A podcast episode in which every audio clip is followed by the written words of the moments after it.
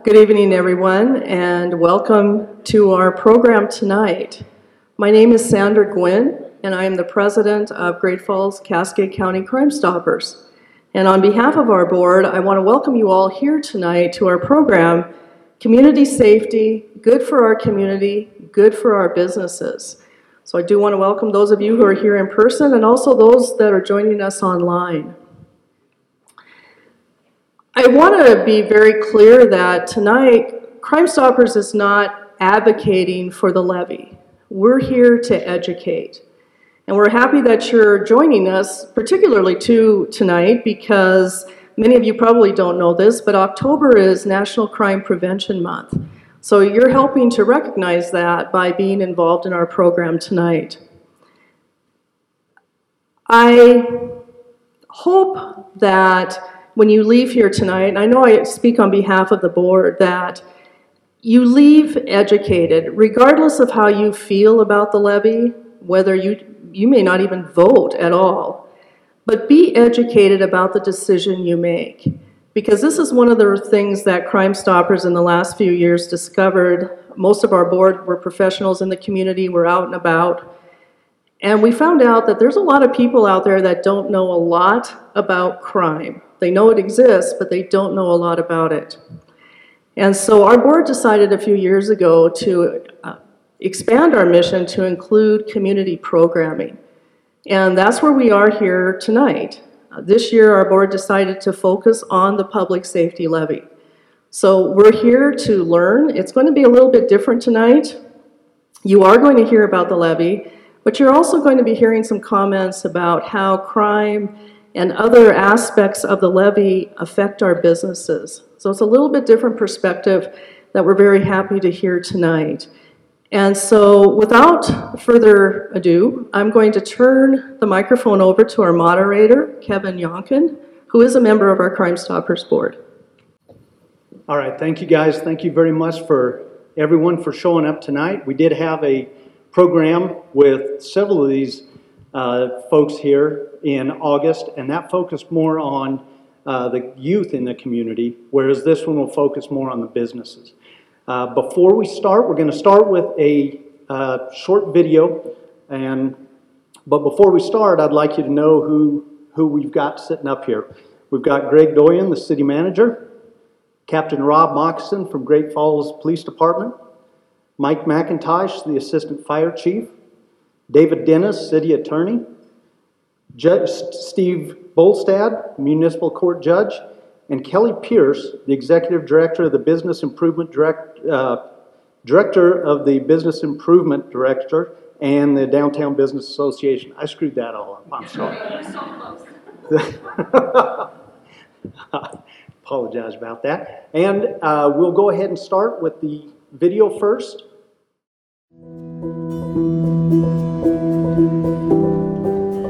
Great Falls has always been a community where quality of life is the number one priority. This is the desire and expectation of every citizen who calls Great Falls home. It's been over 50 years since Great Falls voters have passed public safety funding. Since 1969, the footprint of our city has grown by 44%, and the strain on our public safety system continues to increase. Our public safety departments, police, fire, legal, and courts are experiencing the effects, and so is our community. What impacts are we seeing from the funding shortage? Great Falls Fire Rescue has an average response time of six minutes. That's two minutes longer than the nationally recommended standard. Not sure what the significance of two minutes is? A structure fire doubles in size every minute. Every single structure fire requires 15 firefighters. Great Falls Fire Rescue can only staff approximately 13 firefighters at any given time. 50% of the time, more than one fire or medical emergency occurs simultaneously. Assaults on Great Falls police officers have increased 133% since 2018, and police officers continue to see an increase in violent crime and persons resisting arrest. Fire and emergency medical calls have increased 700% since 1969. first responders can only adequately address one major incident at a time. Heavy caseloads are impacting the legal requirements to receive a speedy trial. This means cases are resulting in more plea deals because of inadequate trial times. There are only four school resource officers for over 11,000 students and staff at 20 Great Falls Public Schools. SROs play an important role in mentoring youth and proactively deterring crime and conflict at schools. Great Falls Fire Rescue recently received a lower rating from the Insurance Services Office due to lack of proper coverage for a geographical area. This will cause property insurance rates to rise, with businesses feeling the most significant impacts. Due to the growth of the city, the natural increase in inflation, and limits on tax revenue funding accessible by law, a public safety levy will increase public safety funding for additional personnel, training, and fundamental resources and equipment. The safety levy will cost approximately $280.11 a year, which is $23.34 a month for a home with an assessed market value of $200,000 if milled to the maximum. Funding from the levy will keep the city's public safety resources running adequately to service the growth of our city. It will include 22 sworn police officers, as well as two school resource officers, along with equipment and training to address rising crime. Two additional 911 dispatchers to enhance resources for emergencies. 32 firefighters, safety equipment, and training to increase coverage and response times eight new court and legal positions and software to improve the efficiencies of our overloaded court and legal system. New equipment and resources to keep our first responders efficient, effective, and safe. What is your expectation for the future of public safety in Great Falls? The proposed safety levy will be on your November 7th election ballot. Make your voice heard on this issue and learn more at safetyinthefalls.com. Okay, we'll start with some remarks from the panelists here. Uh, they've got about 10 minutes apiece, and then we'll go move into a Q&A session. So I'll start with uh, your, your left to right. Start with Greg Doyon, the city manager. Thank you, Kevin, and thank you, Crime Stoppers, for hosting uh, tonight's event and having us back. I appreciate that. Just want to recognize Mayor Bob Kelly and Commissioner Susan Wolf in the audience. And then there's a couple of members of the uh, Great Falls City team, uh, Rachel Darlington, who oversees records, Karen Young, 911 Center uh, manager, then Mark Dunn, who's currently a prosecutor with the city. So thanks again for having us to talk about the public safety levy and the bond. We're here to educate, not to advocate, just to make that clear, and we're here by uh, invite. If we don't answer your question tonight or you want more information, we always want to make sure that residents know that they can go to safetyinthefalls.com and check out that webpage. There's a lot of responses to frequently asked questions on there that will help you understand a little bit more about the bond and the levy. So tonight's topic is crime and its impact on business. And uh, for many of us who have been just flatly talking about the public safety and levy and bond, this is kind of fun because it's a little bit of a different uh, take on the impact of crime on the community. But there's no doubt in my mind that when a community experiences an increase in crime, uh, it has an impact on business attraction, on business retention, and business operations. And I thought it would be interesting for me to speak a little bit about from a broad perspective, how local government sets the stage for successful industry growth in the community. So if you were to go and talk to any elected official across the country, they would basically state this very similar desires about economic uh, health in their community. They would describe that they want a vibrant community uh, that is healthy. And I thought about some of the measures of that. Uh, the first one is the growth, that uh, in a healthy vibrant community, you're going to see uh, growth that is not unchecked and uh, going crazy, but you're going to see moderate growth that's measured and, uh, and making sure that the resources keep up with it. You're going to look for uh, favorable economic development opportunities, and this is not an all-inclusive list. Uh, it's just some thoughts to kind of get your uh, minds going on the business front here. um, that you have a workforce that's skilled and educated, that there's opportunities for that workforce, that there's a system that feeds the workforce, like educational systems in the community and training uh, opportunities or organizations, that there's available property in the community to grow and establish a business, that the community has a good transportation system and the logistics to support certain types of industries and services, that the socioeconomics are a good mix, that there's disposable income, that there's a population that is there that can be served by a variety of businesses that will meet different books of businesses as they look to locate in a, in a community, a city or a town. That there's mixed housing availability, that you have a good rental inventory, that you have a good single family inventory, that um, again, that there's capacity uh, to support uh, living arrangements, uh, that there's available infrastructure and capacity in that inf- infrastructure, including technology.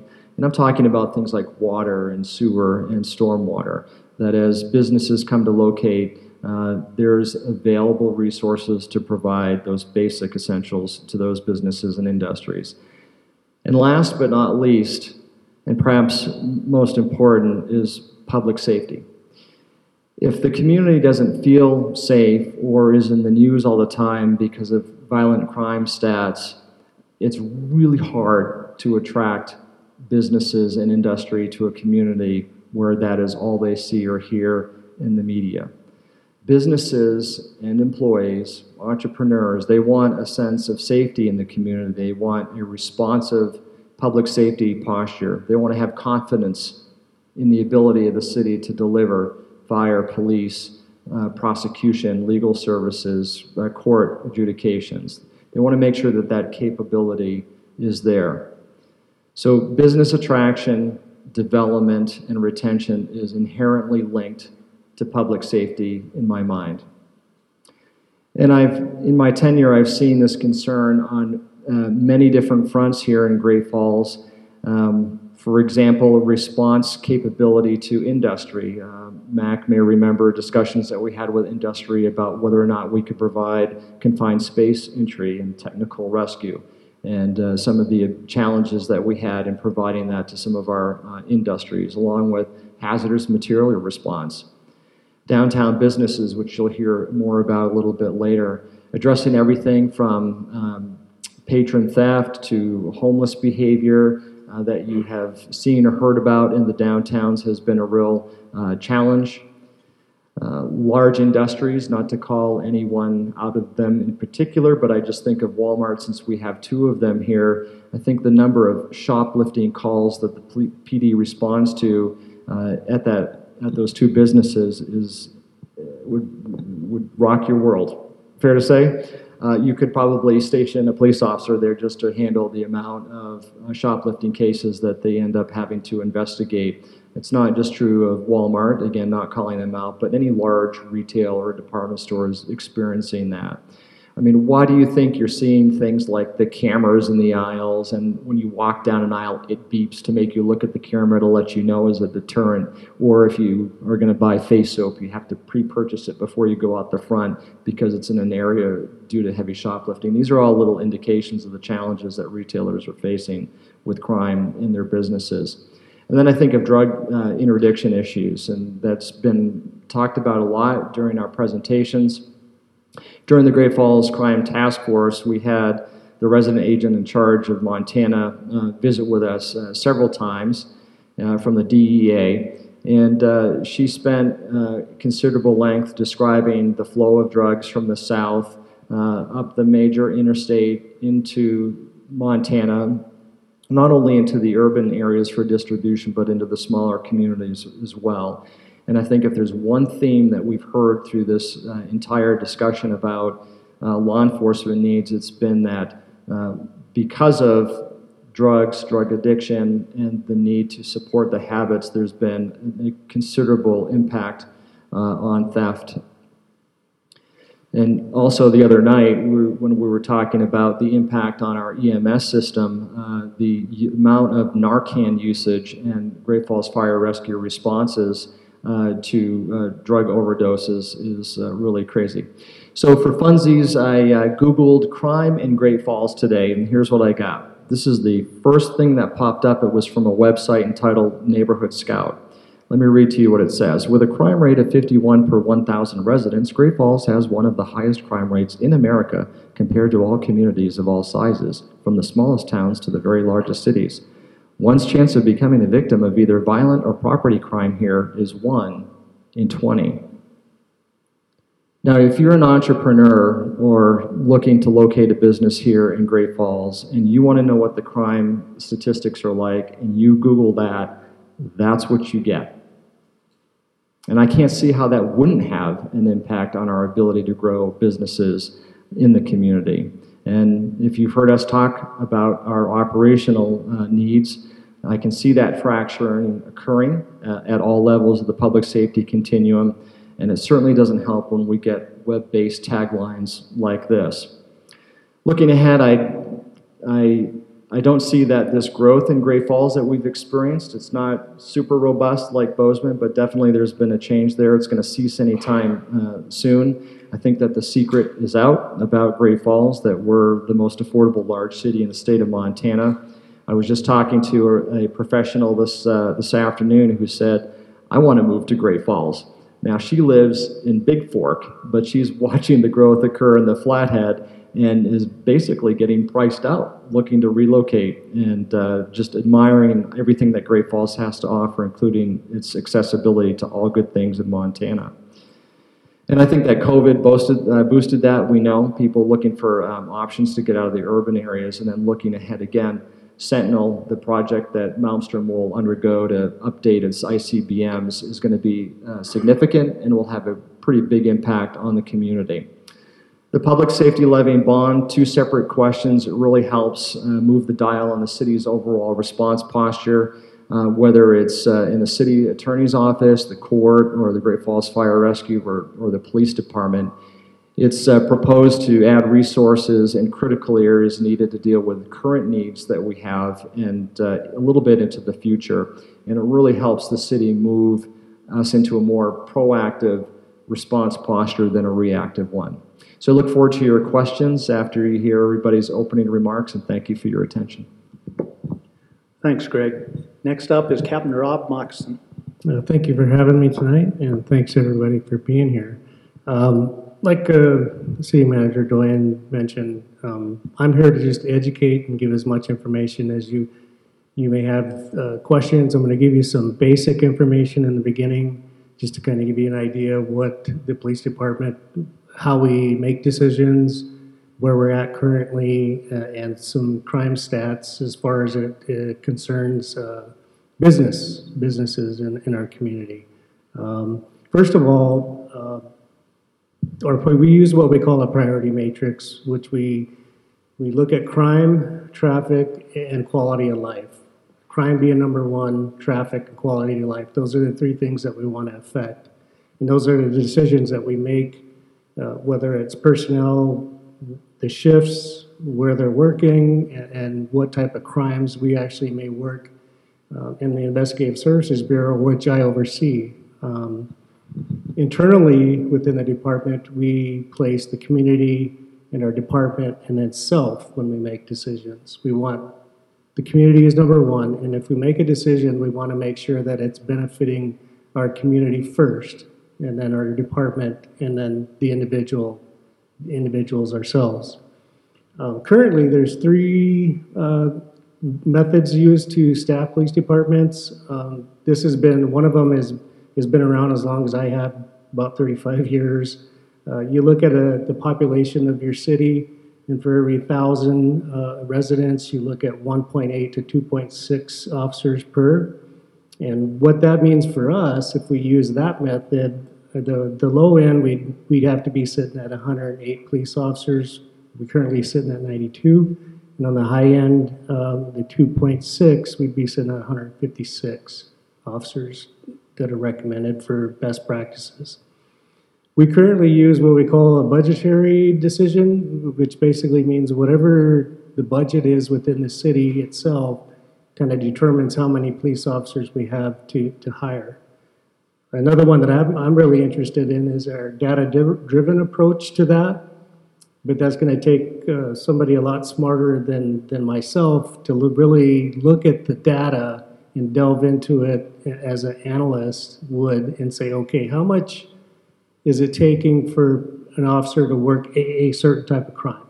How much is it to do, you know, the simple tasks of a traffic stop? And okay, based on what we're doing, how many officers should we have to adequately provide an efficient and effective police force?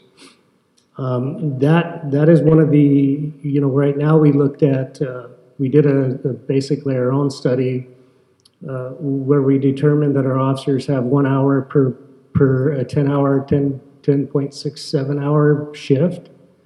And that one hour of free time it's not all at we all at once. You get five minutes here 10 minutes there and you look at at crime, you look at your priority matrix, where do you think our traffic and our, our quality of life issues are, are being spent?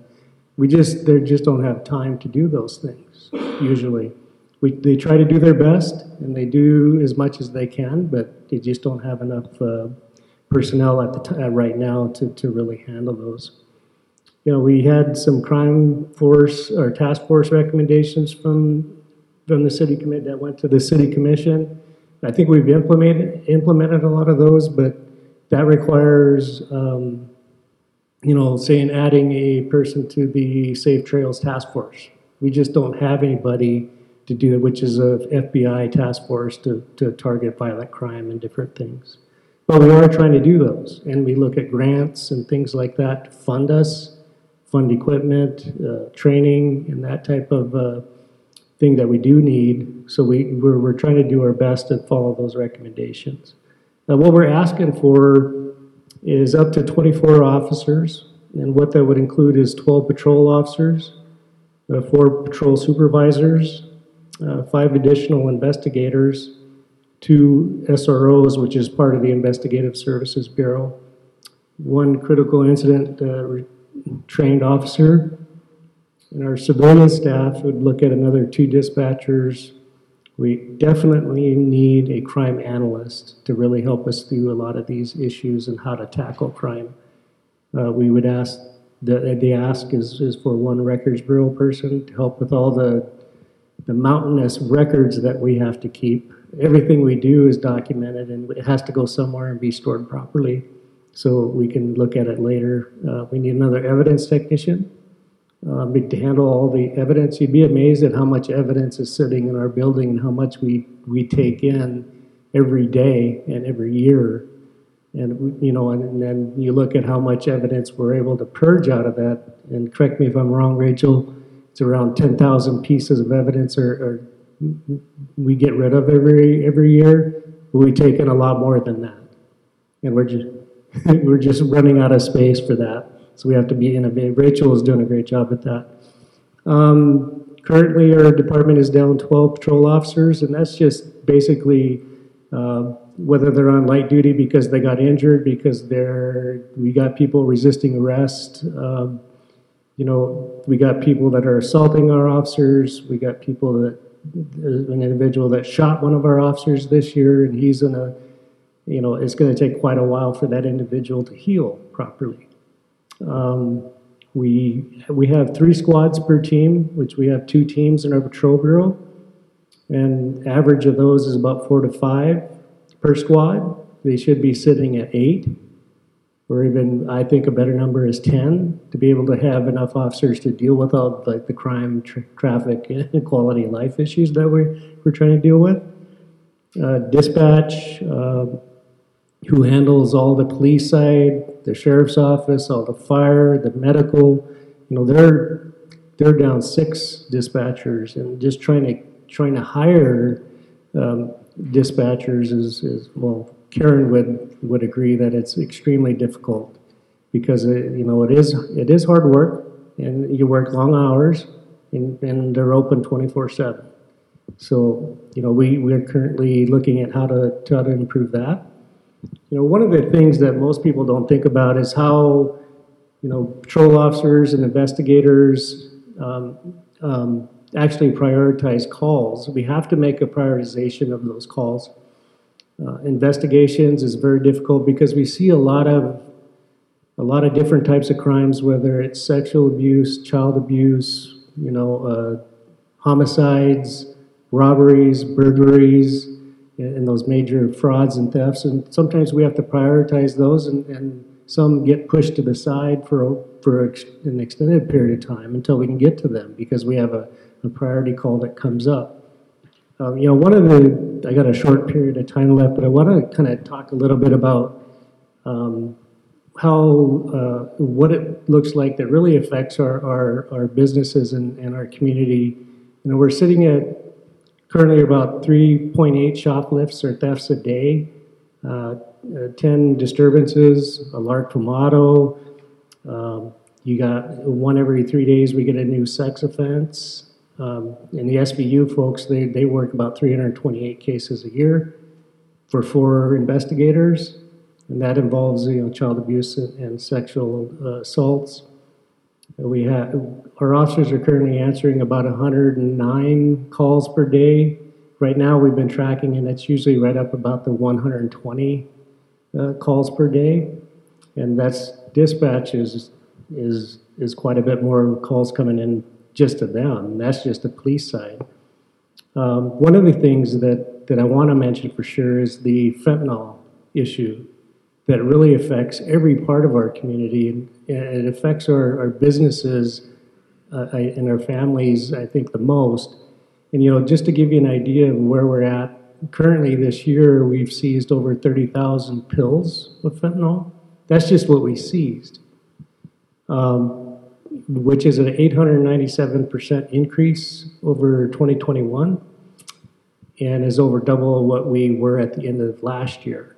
Fentanyl is, is, is king in our community and it's causing and creating all kinds of havoc for not only our families, which I think in our, our children is, are the ones that are really suffering from that, but businesses, you know, like uh, Mr. Doyon said, a lot of those folks that are addicted to fentanyl, they, they resort to different types of crimes. And what, what's the easiest type of crime a lot of times is shoplifting and theft stealing everything from people's out of their yards, you know, their lawnmowers. You'd be amazed at what people take. I mean, it's amazing.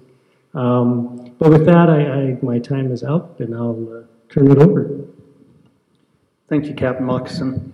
Next up is Assistant Fire Chief Mike McIntosh. Thank you, everybody, for having me here today. Um, Fire department is a little bit different than these other gentlemen that are up here when it, when it comes to crime. I am going to try to do my best to touch that all together and kind of tie it in on how we as the fire department are, are interaction, interactive on the crime side of it.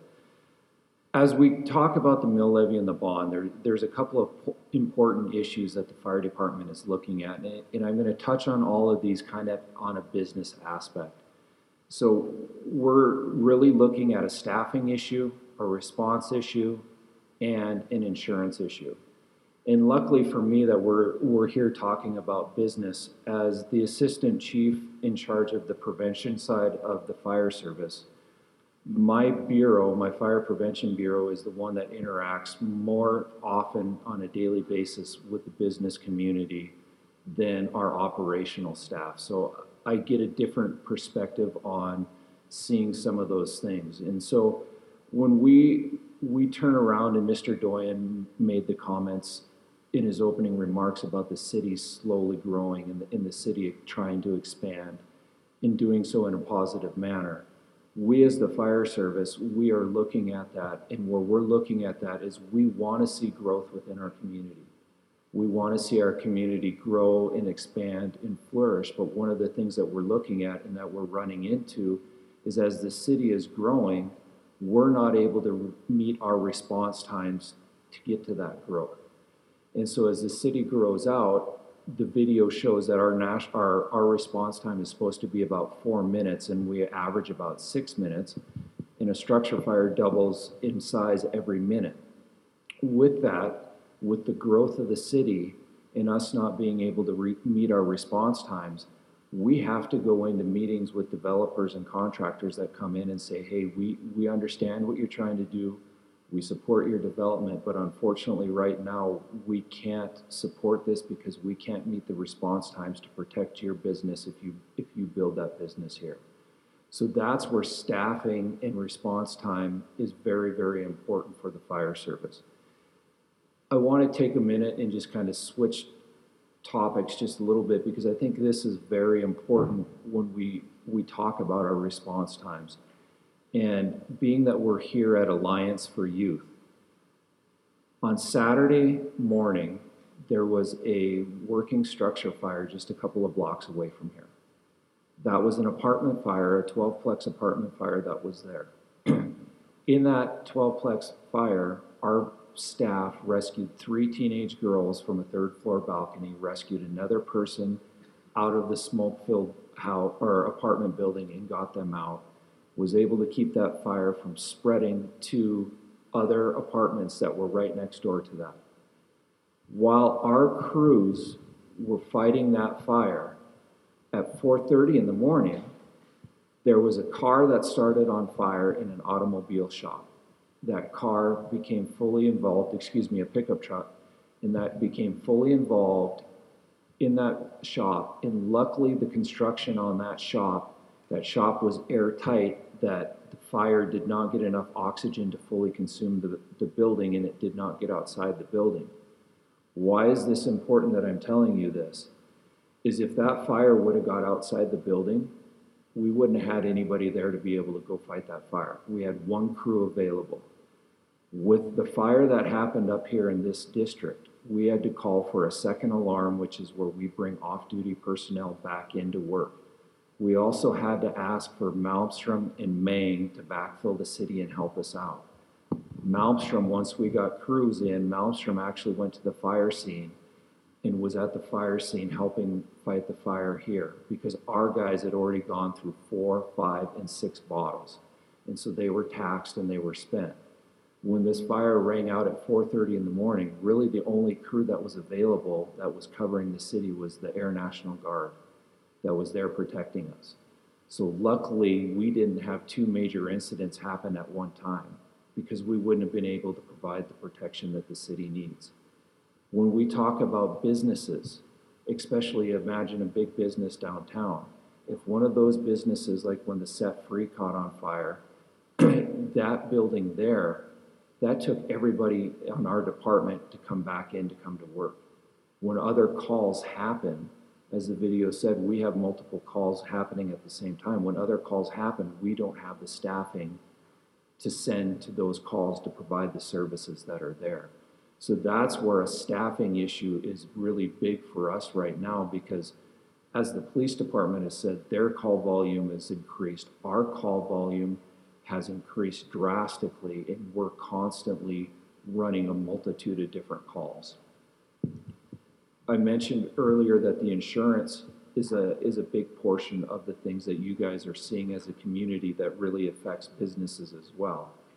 We went through an audit, we go through an audit every five year from the insurance services offices. And that audit ranks basically your fire department off of uh, the services that it provides. We were at an ISO level two, we dropped to an ISO level three homeowners are now seeing an increase in their homeowners insurance. But we've been told the biggest increase that people are going to see is the increase to the businesses within the community. They're going to see that on their, their business insurance where that's going to go up.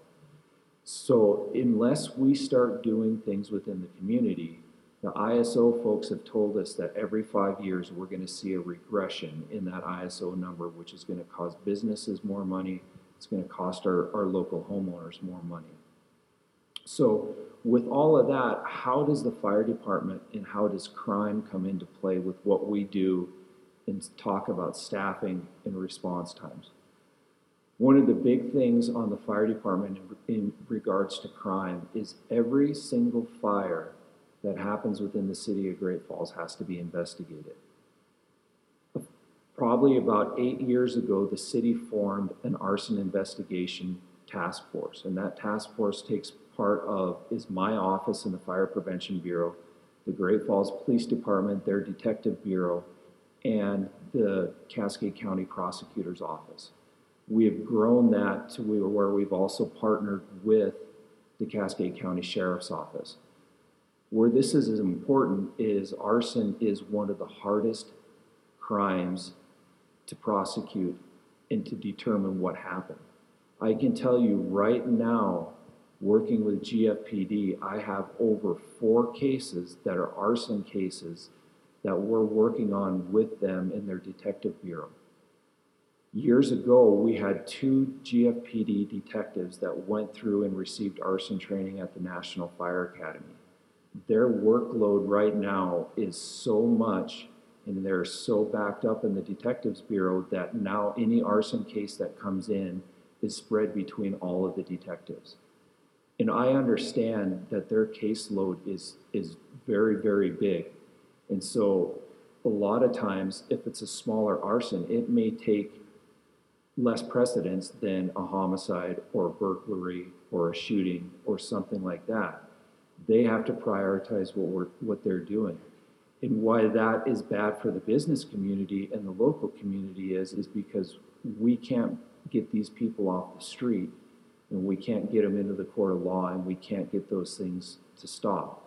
So with the crime that we've been, we've seen with the increase of drug use and the increase of homelessness in the city of Great Falls, we're seeing more and more people start fires outside of businesses. Dumpster fires, or they're camping out because they don't have a place to stay and they're starting fires and those fires are spreading to the local businesses. So that is a huge, huge thing that we're looking at. So really, when it comes to crime, the fire department, you may not think of us as being directly involved in it, but we work hand in hand right along all of these gentlemen that are up here to go through on the crime side of it if it's not through EMS calls because of drug use, but because of fire calls and arson investigations. Thank you. Thanks, Mike. We'll now hear from David Dennis, City Attorney. Thank you, and uh, good evening. The city attorney's office is sort of the, the, the middle uh, piece between the law enforcement part and the municipal court.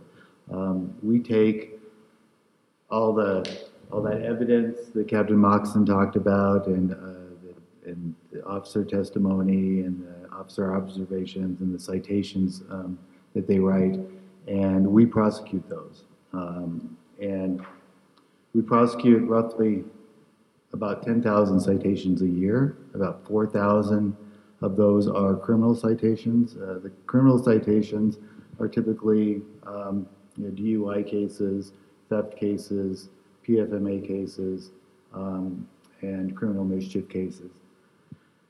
And at 4,000 cases a year, uh, with three prosecutors, that adds up to roughly 1,400 cases uh, per prosecutor per year. And if you break that down into 2,080 hours uh, in a normal work year, um, that allows for about 90 minutes per case. And 90 minutes per case uh, means that they have roughly 90 minutes, and that is after peeling off all the traffic citations and, and other cases and administrative duties they have. That's 90 minutes per case to re- review each case, assemble the evidence, subpoena witnesses. We send out about 10,000 subpoenas a year. Uh, do initial appearances, motions, briefs, plea negotiations, potentially uh, prepare for trial if it's going to trial, and go and and, and try the case. Um, that's a lot of work. Um, it's it's really stretched our office. Uh, we are handling the work right now. I don't. Uh, I wouldn't say that we're handling it at the highest quality uh, that we should be handling it. And I would say there are things that are slipping through the cracks, and there are cracks starting to form, and, and things are fraying around the edges. And just as an example, um, with partner family member abuse cases, which are the, s- the second um, highest number of cases that we have in our office. If we don't have contact with a victim i- immediately after um, the offense occurs, and then throughout the case, eventually we lose that witness. And if we lose that witness, we lose the case because the case ultimately has to be dismissed because the witness doesn't show up for court, doesn't show up to testify, uh, or we can't find the witness because they've moved. Um, and, and that's probably uh, the biggest stressor on our ability to prosecute cases well, is our ability to have contact with witnesses and contact with victims. Everybody here tonight has, has uh, mentioned shoplifting and theft cases. And I will say that theft is the number one case that we prosecute in our office. It accounts for somewhere between 20 to 25% of the cases that we handle in our office. And I, I would, my guess, and I'll, I'll refer uh, to Mr. Dunn, is that that number has gone up over the last number of years. Would that be correct, Mark? Yeah. And, and I think what you're seeing there is that people that shoplift, I don't want to call them criminals, but people that shoplift have become emboldened. Uh, they're emboldened because businesses no longer stop people from shoplifting. They've gone, because of insurance requirements and li- potential liability, they've gone to their camera systems and they've gone to, to other methods to try to prevent shoplifting and losses from shoplifting.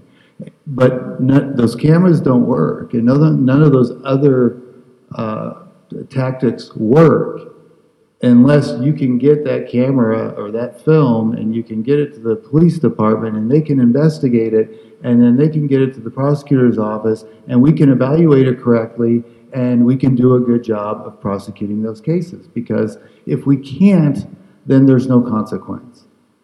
And when there's no consequence they become even more emboldened um,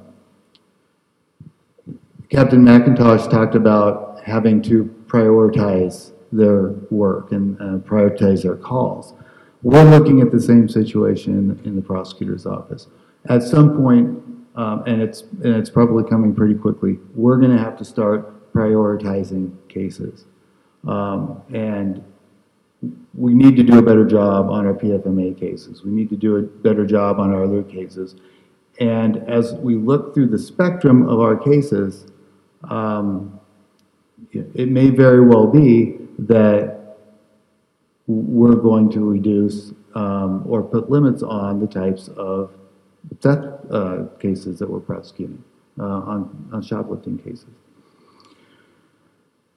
So I would say that um, in, in, in our office, we have you know, a couple of ways that we interact uh, with businesses. Uh, one way is in the prosecution of cases like shoplifting cases. Um, the other way is the work that we do on the civil side uh, for all the different city departments. And we work with the Public Works Department, uh, we work with the Planning Department, we work with Fire and Police, um, every city department.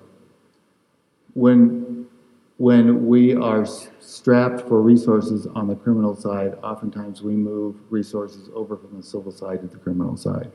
And what that does is it impedes and slows down our ability um, to do the work for the civil departments that we need to do. And that slows down city business, and that slows down business, to be quite honest. And uh, with that, I'll pass it on to the judge. Thank you, Mr. Dennis.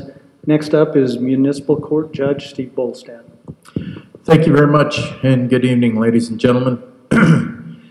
common theme here, common thread, I think, uh, started when uh, Mr. Doyon said uh, we, we, have a expectation of a good quality of life here in Great Falls. Um, I've lived here for most of my life. I was born here, and I've had a great quality of life, a great upbringing, great schooling, everything else. But as you just heard through the last two speakers, Mr. Dennis and uh, Cap McIntosh, this, or Assistant Chief, sorry, Mike, uh, the system's starting to fray. Um, I think for many years, Great Falls has uh, done as much as they can, the city of Great Falls, to make do with what they can because we have faced a lot of depression over the years. We've faced a lot of, you know, stagnant, uh, stagnancy and growth, a number of things. But you're starting to see this change. And I've heard different comments about, well, you guys are just up there trying to scare people. Those aren't real stats. This isn't for real. This is reality. Um, and I, I'm here to check everybody on that. It, it is reality. We do have more people moving in here, and we don't have a system that can handle people moving in here.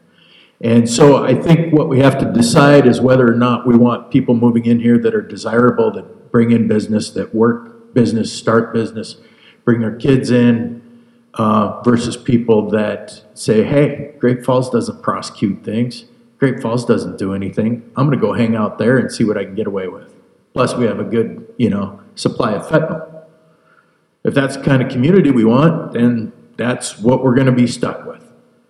As far as the court goes, two, two of the major things that uh, we are asking for is for a jury clerk and for a uh, compliance clerk. Now, the jury clerk I will touch on briefly because it doesn't have a lot to do with business, but the overall justice. So a person, when they are arrested, when they are arraigned, they have six months in which to be tried.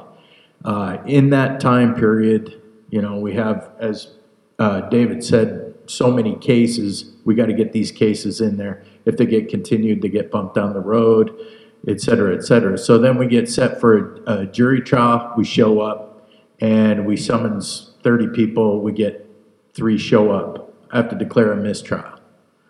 Um, so we went to 50. We, we get 50 there, we'll get 12. Last time, I think we had a real good turnout. I don't know about the other day, but we had 25 the, the last time I, I did the jury trial a couple weeks ago. But the reason why we're getting a better turnout, part of the reason is because my clerks are spending overtime and they're, they're taking extra time throughout the day to call jurors on their own. They split up the lists and they actually call them. And we get great comments from the jurors on that. They're so glad that we reminded them, or else we call them and say, hey, your, your trial's not going tomorrow. We have not had the problem that district court has had, um, that you've seen in the paper and the news lately about uh, not following the right process. I believe, and after going to judge school a couple weeks ago, I think we're still, we're, we have a good process. The only thing is, we need a person that's dedicated to doing that. Uh, we just recently requested our list of jurors, potential jurors, and that is 5,000 people, and that's 5,000 people we need to make contact with. And when you're just doing this willy-nilly, of course, some things are going to fall between the cracks. We try to do it as orderly as possible, but that doesn't always work. This would be following up with addresses, phone numbers, everything else to make sure we have good contact with people. Um, a lot of people do not want to do jury service, but a lot of people do want to do jury service. So we, we run into both. And then the uh, compliance officer is an idea. Uh, Billings has got one. I think Missoula might have one. Uh, anyway, a compliance officer checks on requirements of people, court requirements. Uh, number one, it could be something as paying restitution. Are they paying restitution? If not, why not? Um, but a couple of the biggest ones, and that we are dealing with right now with compliance, and the prosecution office has to deal with it quite often, is uh, alcohol classes after a DUI, which are required by the state, and violence intervention classes, which are required after a partner family member assault or a domestic abuse case. Um, now, those are mandatory, so we have a great number of people that are doing it because it's mandatory. But the other thing is, is that is something that I could be ordering if we could actually kind of keep track of these people for downtown vagrancy, um, drug abuse. I mean, if there's a suspect, suspected uh, issue or if there's a, an issue of drugs or alcohol tied to the nexus of the crime, we can actually order, you've got to go get an evaluation, follow up a treatment. Because as you all know, doing the same thing over and over and over again is just uh, insanity. If you don't stop the root problem, which, as you've heard, drugs and alcohol, you're never going to get a handle on anything. And believe me, when we see this actually work in practice, it's wonderful. There are people that I saw nine years ago that I have not never seen again. And I, I tell you, I'll be the first one to shake their hand on the, on the street and congratulate them. Uh, the other thing is, is with mental health. And we have a mental health court. We have a, only a few members, but it has been a big influence on people that are, have such a mental illness or they are in crisis when it happens. You can't legally try them because generally they are not fit for trial. But if we can get them into a, uh, a course of treatment with one of our providers here in town, and then we check up with that person on a weekly basis to start with, there's great improvement. Now, that is something that a compliance officer could also do without actually having uh, the person in mental health court, because many times it's just a, a disorderly conduct where somebody is in crisis and they start screaming and yelling four-letter words downtown Central Avenue. Um, you know, it's not, it's not worth it for them to go through six months or a year of court for a hundred and eighty-five dollar fine. But it is worth it to say, hey, you'll get it deferred. In other words, you won't get it on your record. You won't have to pay a fine if you go see your provider and bring me regular checkups that you've gone. They sign a written waiver of uh, privacy and they will do that. And many of them are very grateful because they especially do not want to be in the situation they're in. Um, and I would also add that to many of our drugs and alcohol. The cases that are driven in court, as uh, Mr. Dennis said and uh, Captain Moccasin, they're drug and uh, alcohol fueled every day. I saw 14 today from, from jail, 14 just this morning. And I had two that had mental health problems. I had, what, we probably had six at least, or seven that were alcohol or drugs, and then a couple we don't know what they were doing. Um, and that's, that's a Monday. It was Tuesday, but it was after a three-day for courts because we were closed because of this legislature has declared that.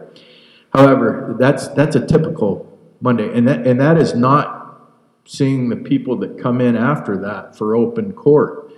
And like I said, most of it is alcohol and drug related. Um, I guess the bottom line, what are we gonna do for businesses? And I know I'm running out of time. Or how, how will this affect business? In my opinion, if, if we can get people from loitering, from hanging out downtown areas, because I've heard from many of my friends, I don't like to go downtown because people come up and accost me, they want money, or they want this, or want that. If we can figure out why they're there in the first place, and what we can do, uh, the court can be a big part of that in trying to help get rid of that problem. Also, with the uh, thefts, to make sure that uh, trials go on time, that they're efficient, and that restitution is paid to the property owners or to the businesses. So with that, I will turn it over to Kellie. Thank you, Judge Bolstad. Now we're listening to Ms. Kellie Pierce, the Executive Director of the Business Improvement District and the Downtown Business Association. Did I get that right? You got it. Thank you. I'll only screw it up twice, folks. Thank you very much for having me. I appreciate this opportunity to speak on behalf of our businesses downtown. Um, we all know that downtown is pretty much the heartbeat of our community. We've seen some extensive growth in the last uh, 10 years, really the last five years. Um, and it's really taking off, and people want to be downtown. They want to be experiencing the nightlife and the brunch and the weekends, and it's not just a, a long alleyway down Central Avenue anymore. We have a lot of activity happening, and with activity brings people of all kinds. Um, so we've seen a definite uptick in our homeless population and our vagrancy issues, our theft for sure. Our businesses don't feel like it's important to them to be open during events when we have people that want to shop and spend money downtown because they can't police the, the theft and the shoplifting that's happening. So they choose not to be open during the Christmas stroll and um, the car shows and things where people are downtown and want to shop. Uh, they just don't have the staff to be able to to do that, and it's not worth it to them to lose inventory. So um, we need we need the support of the city. They've been incredible in the last year, knowing that we've gone through changes and we have seen an uptick in the amount of people downtown, uh, our homeless population that are just sleeping on sidewalks and defecating in alleyways, not even alleyways, on the sidewalk. I got a call. So the business improvement district is tasked with beautification of downtown. So we maintain the flowers, the sidewalks, the the beautification aspects of downtown. I got a call the other day that I needed to come clean up human feces off the sidewalk out front of their business. And unfortunately, my office is comprised of me. Um, so that's not a daily duty that I would enjoy to do, but um, that's it's the reality of it that people they have to go somewhere and do that somewhere, and oftentimes they choose our alleys or they're um, you know in graffitiing. So we have kind of overcome that with our murals that we've installed and tried to make the alleys feel safer um, we're working on getting some lighting in the alleys as well to light up the murals and make the alleys feel more safe so that those activities aren't happening there and they have to go somewhere else to do that. But unfortunately, they do go somewhere else. It doesn't go away. Um, so, from a business perspective, our, our businesses downtown are really trying to be proactive and support the police department and the city because we know that there is a shortage of officers. Uh, we know that we can work together as a community. We have the volunteer police department uh, staff that has really been a huge asset to downtown, and their presence is known. And we appreciate all that they do, but we can always we can always do more. So, amongst the business owners downtown, we're advocating to uh, kind of step up and help. But there's only so much a business owner can do because, like me, being the only one in the office, they're usually the only ones in their stores. So they have to provide for their family and they have to be in their stores working all day long and can't necessarily get out to volunteer. Um, but we do have a great relationship amongst our property owners and business owners downtown, open communication. Uh, and I think that we all really try to work proactively together to find solutions and not point the finger and blame. Uh, so, from a business aspect, uh, the, the more help that we can get to help grow our business community and bring new businesses downtown, we have a number of projects that are in the works that are super exciting, that are just going to continue to bring people into our downtown. Um, and I know it's not just downtown, but that's my expertise and where I can speak to. Uh, but we've got a lot of good things going in our community, and it isn't a secret that Great Falls is growing and people want to come here for the quality of life, for our schools, to raise their kids here. We have we have a pretty good thing in Great Falls and people should come experience it and feel safe walking around downtown at night, checking out a concert at the Newberry and then going out afterwards and not feel like they're going to be accosted on the sidewalk on the way back to their car. Um, so we've we've got some work to do, but we've got a good thing going. So I think that's all I've got. Great, thanks, Kellie. Now we're going to move into the Q and A session. So if you have a question, please come up, approach the uh, microphone here in the center of the room. Uh, go ahead and state your name, and if it's germane to uh, your question, go ahead and say any group that you're representing. And, and also, if you, if you want to address your question to a particular individual, go ahead and uh, state that up front as well. Hi, my name is James Fenner. I live in the community of Great Falls. I've lived here my whole life, 37 years, born and raised. Uh, the problem, I'm glad that I was explained the, the levels of how you respond to crime, but my question is, there's such a backlog in crime right now that's being prosecuted the community is already taxed. They are paying money out for crimes that aren't being investigated. There is no communication. I'm with the five C's of communication. There's no uh, calls back. There's no emails. Uh, I just went through an experience where I just got a call 45 minutes before this forum on a crime that happened a month ago. I reported a crime at, from Home Depot of felony theft six months ago. That doesn't get heard. It falls on deaf ears. So, I mean, all these details are starting to add up. I've, I've had knife pulled on me downtown because someone was going 40 miles up Central Avenue. I have a witness of that. The guy back got back in his car. Luckily, it is becoming seriously crazy out there. And online reporting, I would like to see the numbers before and after the implementation because you have a whole demographic such as disabled people, elderly people, children that cannot make these online reports. So um, my question is, I mean, if we can run investigations better, I would greatly appreciate that because uh, I'm having to call back and just call back, and it's like it's very frustrating for me. Uh, body cameras. Uh, I had an experience last fall where uh, my brother got pulled over. He lied to the officer, Nelson, and he didn't check the ID. That's basic 101 Police Academy. And I had to go in front of Judge Steve Bolstad, and luckily it got thrown out, thankfully. But here he is, still walking the streets freely. Here he is, falsifying police reports. Uh, something has to get done, and I'm just letting it known that the taxpayers are already taxed. And to come up with 23, 20 a month is difficult for us too, unless we clear the backload of cases and figure out what's really going on and run real investigations. Thank you.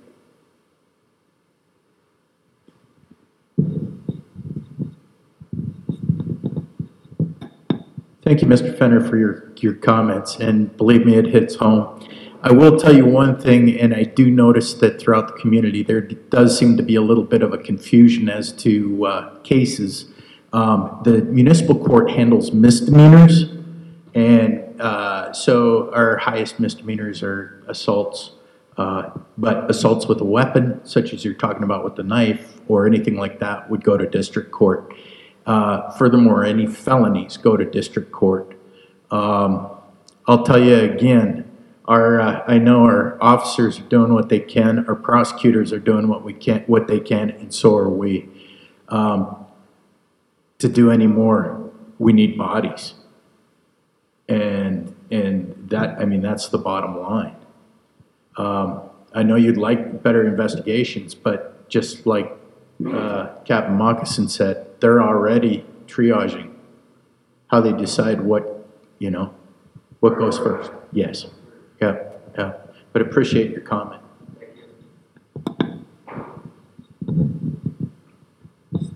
Thank you for the question. Um, you make a lot of good points, and, and you know, like we we do have to prioritize our calls and our investigations. Um, you know, when you mentioned the felony theft at uh, at a business, you know, we we'd love to get to those, but we're we're you know, and I'm not trying to make an excuse. It's just a reality of yeah, it, it, eventually we may get to it, and we that's would be our goal. But that's what we're faced with with our our investigative services bureau and, and our patrol bureau, uh, and you know we we recognize that that our community and our citizens, you know, deserve better, and and we try to do our best, but we're limited with what we have, and we try to do our best on those, especially heinous, more heinous crimes. Um, we spend a lot of time with those, with our homicides and our child cases, and, and, and it just, you know, it takes a lot of time to do that, to get it from investigated to the prosecutor and then the trial and then all the evidence stuff. It just takes a long time, and, and that's what we're, you know, the educational part is. It's not, you know, the numbers say one thing as far as the the sheer volume of it, but the cases that we have to work take an extremely large amount of time per case. And, you know, I'm right with you. I think that, you know, we, we would love to be able to address every single one, especially the, the ones that you brought up. And, you know, we'd like to do better. And that's what we're asking. But thanks for the question. It's a good point.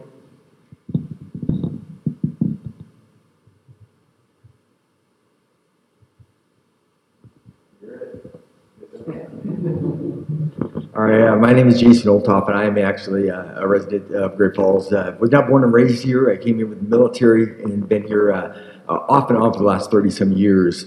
And I just want you guys to know I'm, I'm probably going to vote for the levy. I've had the chief of police, I've had the fire chief come and speak to my coffee business group, so I appreciate everything that's being done. I just have a couple of questions that come up to me just because of my social media presence and stuff. So we've had the change in the um, assessments uh, since uh, this was first brought up as far as the levy goes. So with the assessments, it adds about another $3 million to the levy if you take all of that. So that twenty-three dollars that you guys are talking about for a two hundred thousand dollar home, does that include the, the increase, or is that, no, that's what it, it would be if the assessments were less? I know you don't have to take all the assessments, and I see the mic is passed to Greg, so I figured he's gonna be answering this one. Um, and then, um, I've noticed out on social media a lot, and I know that's not always accurate, but uh, the people that were pushing the library levy now are against the safety levy. I have a problem with that because, you know, it was kind of put on there to have the library levy separate um, to go through, and it did, and now they're against the levy because people are being taxed. They don't like that. And then, I don't know if we talked about tonight, I stepped out for a couple minutes. So we're talking levy, but there's also a bond that's gonna be there. Um, does that twenty-three dollars include the bond? And what if the bond doesn't pass? I asked this question last week at a neighborhood council meeting. What if one of them doesn't pass? What happens? I mean, if we get a, the bond passes and the levy doesn't, we got an empty fire station. If the levy passes and the bond doesn't, we got a lot of firefighters that aren't, um, going to be working. And I know Greg mentioned this last time too, is that they're, that they will, uh, uh, it'll be a step up. You know, hey, what we need, so it won't be all immediate, you know, as far as spending and stuff. But a lot of questions, but just whoever needs to answer those, if you could, I'd appreciate it. Thank you. Yeah, thanks for the question. I'll start off with uh, just a quick background. Uh, the Montana Department of Revenue is the one that sets taxable values uh, on uh, individual properties that are uh, eligible to be taxed in the community, and they do that on a calendar year uh, process. And the, the recent information that was sent out was using old data, caused a lot of confusion. It was very frustrating to folks that administer budgets because of the concern level that it raised. Uh, when uh, residents and businesses get their new tax dollars, I think they're going to see some different numbers when they when they get when they receive that. So to answer your question, um, it, I'm, I'm going to kind of phase the because it's multiple parts. You may not have known that, but that's that's the way that to need to answer that question. Uh, the first thing is that there, we were given the opportunity to update the estimated impact in the actual levy question uh, by the county. And we did update that with the most current information that was made available by the Department of Revenue. And because of the uh, newly taxable property that came on the rolls this year, it created a much larger number that could potentially be raised. It is definitively going to happen that the city's taxable valuation will change again before any tax bill is issued that may contain an approved public safety levy or bond. Because people will not, you will not see that until December of 2024. Okay? So we operate on a budget fiscal year that runs, uh, you know, through um, July 1st through June 30th. DOR runs on a, on a actual calendar year to do their uh, appraisals, and so there's some uh, overlap and some information that doesn't quite jive really well. So it's sometimes it's tough to have these conversations. The, the second part of this is that if the voters approve the levy and the bond, there will be a phased implementation. And uh, as I've shared with folks, uh, the most difficult department to uh, implement the full levy, if it were to be approved, would be police, then fire, then probably prosecutor, or the attorney's office, and then probably court. And the reason that police will be so difficult is because they have a limited amount of slots in the state uh, police, uh, the academy for uh, new officers that is only held twice a year as it is. And so it's going to take a while to run people through the academy to uh, come back and do their field training and uh, you know do their be viable on the streets, so to speak. So uh, and then similarly, uh, there's a academy that the fire department runs, but essentially that's the uh, process that will occur, uh, and it'll take two to three years for that to naturally play out.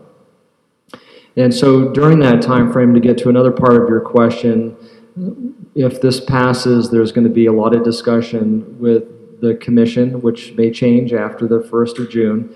Uh, They may have a different thought process on this, but we're going to have to look closely at implementation. We're going to have to look closely at the amount that we need in order to cover what we think we can implement within that adopted fiscal year. And uh, as we've learned with the library, we also need to monitor cash flow. So if you've ever been to a city budget hearing, you usually hear us whine about um, undesignated fund balance and why it's important to have that and why it needs to be at 22%. Well, all the revenue generated from this, if it passes, will go into a public safety fund. The commission will have to adopt that on an annual basis after public comment, and we're going to have to cash flow the expenses associated with that. So uh, depending on how we approach how we're going to implement it will dictate how much will be raised. And so, you know, the question is, are you going to raise all of it in one foul swoop? I'm just telling you things are going to look a little differently during the next fiscal year discussion. Uh, and um, I would probably wait and monitor that. I've been a little surprised at the, um, when we've gone and talked to folks about what's happening with public safety, they have been surprised about, you know, why is this coming up all of a sudden? But it's been the topic of conversation uh, since I've been here in 2008 at every uh, budget discussion that we've had. And uh, if you remember, we tried to pass a levy for fire and police in 2009, and that failed. And then when we took some action over the course of budgets thereafter uh, to try to address some of the needs, and we kind of dribbled in resources here and there. It's just gotten to the point where uh, what we've done isn't really sufficient, I think, sufficient to meet expectations. The last part of that, uh, now I'm just kind of rambling. The last part of your question, I think, was relating to what happens if one passes and the other doesn't. So if the bond passed but the levy didn't, we would still pursue completing projects associated with the bond, absolutely. And uh, if the bond doesn't pass but the levy did, then we're going to have to be creative and figure out how to adjust with personnel in the existing facilities. And as you've heard me say before, the police station is an old parts uh, depot, you know, a motor vehicle um, facility, and was never designed to be a PD, but they've made good usage of it. Years ago, we tried to allocate some funding to the, the fire departments to um, upgrade the stations. We allocated about $250,000. Uh, all of that money went to one station, and on top of that, we had to close it for 14 months uh, because of the deferred maintenance that occurred in that. And uh, we had hoped to complete all the four stations. So that some of that, those bond proceeds could be used to update and make sure that the systems and the remaining facilities that we have um, are brought up to speed. And that's unfortunate. There was an actually a deliberate attempt on my part to avoid that very thing that I just said. It makes me quiver a little bit, and it's very personally frustrating, but we did the best we could with the resources that we had to prevent it, and it just wasn't sufficient.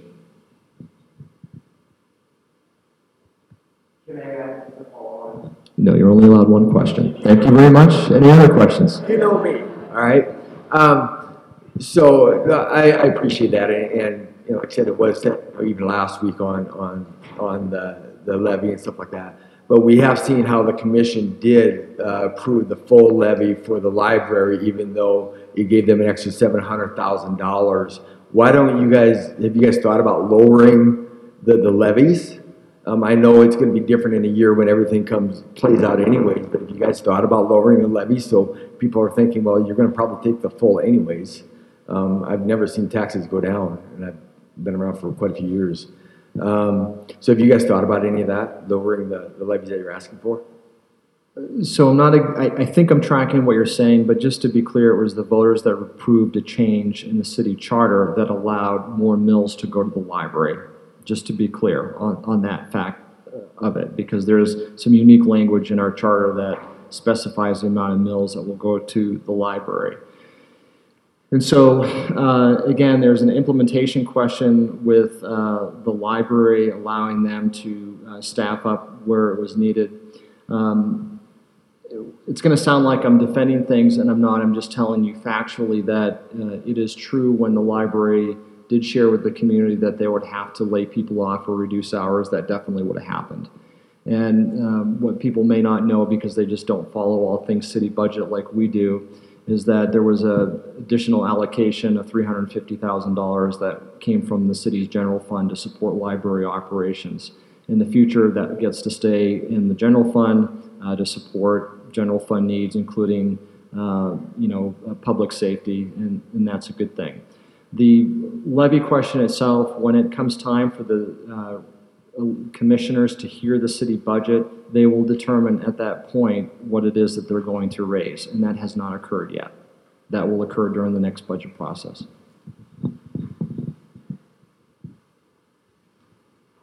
Uh, I've heard that we have a problem with the jail overcrowding situation, up until the point where officers will run the warrant check and the people are just released. I know in other communities, when you run a warrant check, and there's someone that has two or three warrants, warrants are taken to jail. How, I know the system's overloaded, but it's becoming to a point, where do all those criminals go when they're slapped on the wrist and they're let out on the streets? And some of them, you, like Judge Bolstad, said you cannot keep track of them.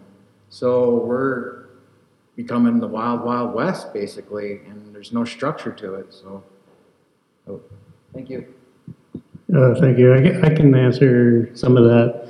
Um, When we do run into people that have warrants, uh, we take a look at what type of, the what type of crime they have. If it's a traffic ticket, uh, you know, a a minor misdemeanor, we tr- we work with the sheriff's office to make sure that they have enough room for the people that, that are more dangerous to our community, like the people, you know, a partner family member assault. We have to take those folks to jail we have to take the folks that are committing, uh, you know, aggravated assaults and or homicides and those uh, violent crimes, and we focus on that. Um, we don't. It's usually the misdemeanor charges that that go. I'm sure that occasionally um, agencies within our city may go, okay, you have a felony theft warrant. You really need to go take care of that because we can't just get you We'd love to take you to jail. It's very rare, but that just depending on where we're sitting at at the day with the inmate population, and, and we know that we have to have room for, for those violent criminals to go in. It's just a reality of, of that. Well, what I really want to know is how that impacts crime escalation, because when you aren't prosecuting the little crimes, and these people are getting away with it, and they keep escalating the crime, and they up the ante, and nothing's being done to nip it in the bud in the beginning, but then you're having this, and I just, I'm, I'm confused. I'm- I'm why- Yeah, I, I- I can understand fixed. that. Yeah, I can understand that. The, the prosecution is still occurring with that offense, and a lot of times we, we do our best to convince those folks that they need to, it's easier just to go into court and take care of those warrants because they may not have to go to jail to begin with. They just didn't comply with something that, that now they have a warrant out that, really it's up to the judge whether or not they do, but we, we do try to get them to, to go. And I, The list before they switched system, and that thing was about three miles. oh yeah, it it is very big and, and it's just because a lot of people don't comply with what the court is, is telling them, telling, uh, them to do. And we work pretty closely with, with the judge's office, um, to try to address especially during the COVID years. That's really when it really started upticking, where we couldn't take a lot of people to jail to begin with, and we, and this, that was one of the ways that we, we uh, implemented that with the, with discussions with the judge. Okay, so I've- I've mentioned before that I, I get a report every day from the sheriff's office as far as the jail. This is before I go into trial, so that, or I mean, into court. This morning, we had 33 for the city of Great Falls. That's about 13 over where they really want me to be. Um, and again, like I said, I had 14 in jail this morning. Um, but I will tell you, so pretrial felonies is 194 right now. So those are felonies with district court and with the uh, Cascade County Attorney's Office. And then the U.S. Marshal Service has 119, which they are paying decent money to the county to hold them there, and that's probably what's helping the county stay afloat with the jail, because jails are a tough concern. But the other thing is, there's actually 25 that are waiting to go to prison. So it's not just here. This is all part of a whole. It's all part of a puzzle that you have to put together. The state isn't doing certain things, legislature's not doing certain things, whatever, so it trickles down to the county. The legislature decides it's gonna affect the way the county, or the city or the county can tax. That has a big effect on how we implement officers on the street. It's all part of, of the whole game, but right now, we're approximately, it looks like about forty over what we're supposed to be in, in the jail. We're at about four thirty-eight. Um, I think they're supposed to be around, I've heard before, like three sixty or something, but uh, I haven't seen that in many years. Um, but what does it have an effect? Yeah, those guys go back on the street, they do the same thing all over again. But I will tell you something. There are guys that I've put up there for six months, and they go back out and steal again. And I'll tell you, I heard it once from a, a, a con on the inside that said, yeah, once you're in there, I mean, unless you don't get your mind straight, the only thing you're thinking about is that first hit when you get out. Yeah, that's where we fall into the mental health Mm-hmm. and patients, where I fully agree with you on that. You bet. Sometimes when you're making phone calls, the right hand doesn't know what the left's doing, they aren't in the loop, they're, again, the five C's of communication. Yep. Back to business. Right, and I, I will tell you that, uh, the undersheriff who does a lot of the, uh, jail business and, uh, Captain Darby up there and the whole jail staff, we work very closely with them. I mean, they give me these so they don't come back and tell me one day, we can't take any of your guys. Uh, now I know that's happened to our, our PD before. They've gone up, they've gone in the Sally Port and they said, nope, we're too full, we can't take your people. Um, and I will tell you that in Billings right now, I do not believe they are jailing any misdemeanors because they're too full. Yeah, so I mean, this isn't just Great Falls, it, it, it's everywhere, but if we become the lowest, uh, point, we're going to have a lot of people coming into this community, and that's not a scare tactic, that's just what I've seen. Who, who right now in the state of Montana officially holds the highest crime rate, Great Falls or Depends on how you look at it. Numbers. Yeah, per capita, I think it's us. Okay. Yeah. Isn't it? You guys know? Yeah, yeah. Yeah, for sure. But, uh, you know, and I just wanted to add, you know, one thing here, and I'll shut up, but, um, you know, I, I own a house in this town. I pay taxes, I pay property taxes. And, you know, my view personally, especially after being a judge and seeing things, is I would rather have my money go to officers, to people for insurance, to people that are gonna be in this town buying products and, and doing things, rather than sending it to my insurance company. And, I mean, that's one way of looking at it, but that's kind of my way. It's the same as buying local. I agree with you a hundred percent. Thank you. Pass that down this way, so keep that more stable. Uh, So the judge hit on this, but I want to hit on it again because I've heard it brought up in many uh, forums that we've had about the public safety levy and bond, and that is helping people to understand the spheres of governmental responsibility. And we've been asked about, where are you on the prevention front? Why aren't you doing more uh, pre-work to prevent people from going into jail to deal with mental health and addiction issues? It's because we don't have the capacity to do that, and local government is not the uh, arena in which that would best occur. So there's a heavy reliance on partnership with existing city departments and nonprofits and um, agencies that specialize uh, in those types of things. And then secondly, uh, it's a great point. You know, what happens to folks if you do end up putting them in a jail that's already full? And so we've talked a lot about the public safety continuum, and that's a reality, and that is in a different sphere of government um, responsibility uh, that uh, if that occurs, then we'll have to work with that entity to address those things. One other thing I wanted to uh, just toss out there is uh, a good conversation about crime. Uh, to, to have a conversation about crime is with your local legislator. In 2017, the legislature passed a criminal investment justice initiative. So, based off of everything that you may have heard previously or even tonight, I want to see if this resonates with you. And this is a summary of that uh, initiative. It says in 2017, the Montana legislature passed a package of bills that reformed Big Sky Country's criminal justice system. The goals were to reduce future cost to state and local taxpayers and improve outcomes for individuals in the system while maintaining public safety in our communities. I guess I would just ask, did that act uh, hit its target or not, and what the impact was on local communities?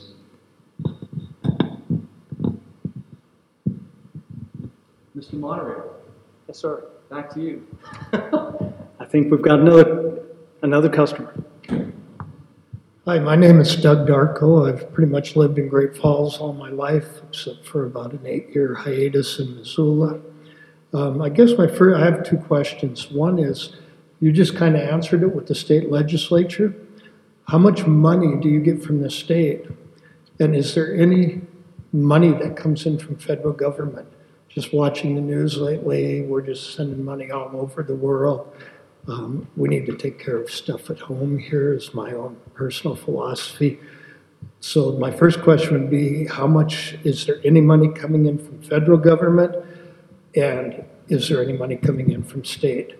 And I think Mr. Doyon, I've talked at a couple of meetings, um, neighborhood council meetings, about video. Um, and all I get is, oh no, that's against state law. Video is kind of um, being in an education and some, a couple other times, video is something that really works. And a good example is um, the officer might remember it, the police might, or the fire too. I'm bringing my daughter home from East Middle School. I'm going to turn on 26th Street to take her out to Castle Pines. If she would not have screamed at me, she screamed and I looked up and a girl was coming up 26, not a girl, a lady coming up 26 the wrong way. How I escaped from getting hit by that lady is totally amazing. And she, if she would have hit me, I probably would have lost another grandchild because she would have T-boned my grandchild's door. So, I mean, I'm trying to do all my stuff I know how to do because I've been in confined. I know the confined stuff. I worked in an industry where it was confined spaces. But this didn't hit me till later that night that I almost, you know, lost another grandchild. And the first thing the officer said when I got out, I went up to make sure the guy was okay because she flipped her truck right over a truck in front of us. And when I went up, I was kind of checking on her, but this lady was, she was not there. And so I went to the guy, and he was okay. He had a little kid, and I was really concerned about that. And I'm walking back, and an officer finally came over to talk to me, and they already had my granddaughter pulled to the side talking to her. And the, one of the first things I heard was, go over to the bank. One of the officers said, went to the bank to look at the video. So they did have video of that, and I did get some contact on that. But um, you told me the state legislature said that's illegal to do. I, I don't understand why it's illegal to put that out, and you can do it in businesses and you know in schools and other things. I think it would be a great, you know, it would help law enforcement. I think a lot if they had could have videos of it. And I know you don't have enough people to watch the videos and do it, but you would have some record to send to the court. Thank you. Thank you. Traffic cameras are prohibited by law. We can't use them, and that would take a change in law by the state legislature. They do have a cool program, though, if you have those ring doorbells and you have, it captures video, you could let the police department know about that. So if there's an event up there, they might knock on your door and ask you for your video uh, footage excuse me, to answer your prior questions about funds that come in outside of general taxation, that's a great question. I'll tell you that the city of Great Falls does not raise enough property taxes alone outside of its entitlement share from the state of Montana to cover its expenses related to current public safety costs. So without the entitlement share that includes gambling revenues and liquor uh, sales and those types of things uh, from the state, we wouldn't be able to cover our operating needs in the general fund, which is majority of it is public safety. The departments have also been very active in trying to utilize grants, whether it be a state grant or a federal grant. Fire department's been very successful with their grant efforts, uh, being able to get very large pieces of equipment uh, and as does the police department with uh, smaller type items. But uh, we've definitely exercised that, and it's not really a good way to rely in, on rotating out your equipment and replacing that in a timely manner. But it is used when it when it's um, appropriate to do so. And then lastly, with the last ARPA allocation, the city used over almost $13 million to do rehab in fire stations and also to construct a, uh, we will be constructing a PD evidence building and doing a court remodel with that funding. So instead of that coming out of a request to the taxpayers, it's going to come out of that allocation. Uh, This question is uh, for Greg Doyon. Uh, I know Cascade County Sheriff's Office, they implemented body camera footage. Is it against state law or is it in the levy for the Great Falls Police Department to follow suit and get body camera footage? Thank you. It's certainly not illegal. It's, uh, it's doable. It takes quite a capital effort to get there, and I think uh, one day uh, in a budget discussion near you that that will come up again uh, to implement that. But it's a matter of timing and having the right amount of money to do that. Anyone else? Okay, well, I want to thank you, lady and gentlemen, for uh, coming and sharing your, your knowledge with us. Thank you all for showing up, uh, caring about this community, and regardless of how you feel, uh, please, we encourage you to get out and vote on the 7th of November. So thank you all for coming, and thank you for everyone that uh, joined us online.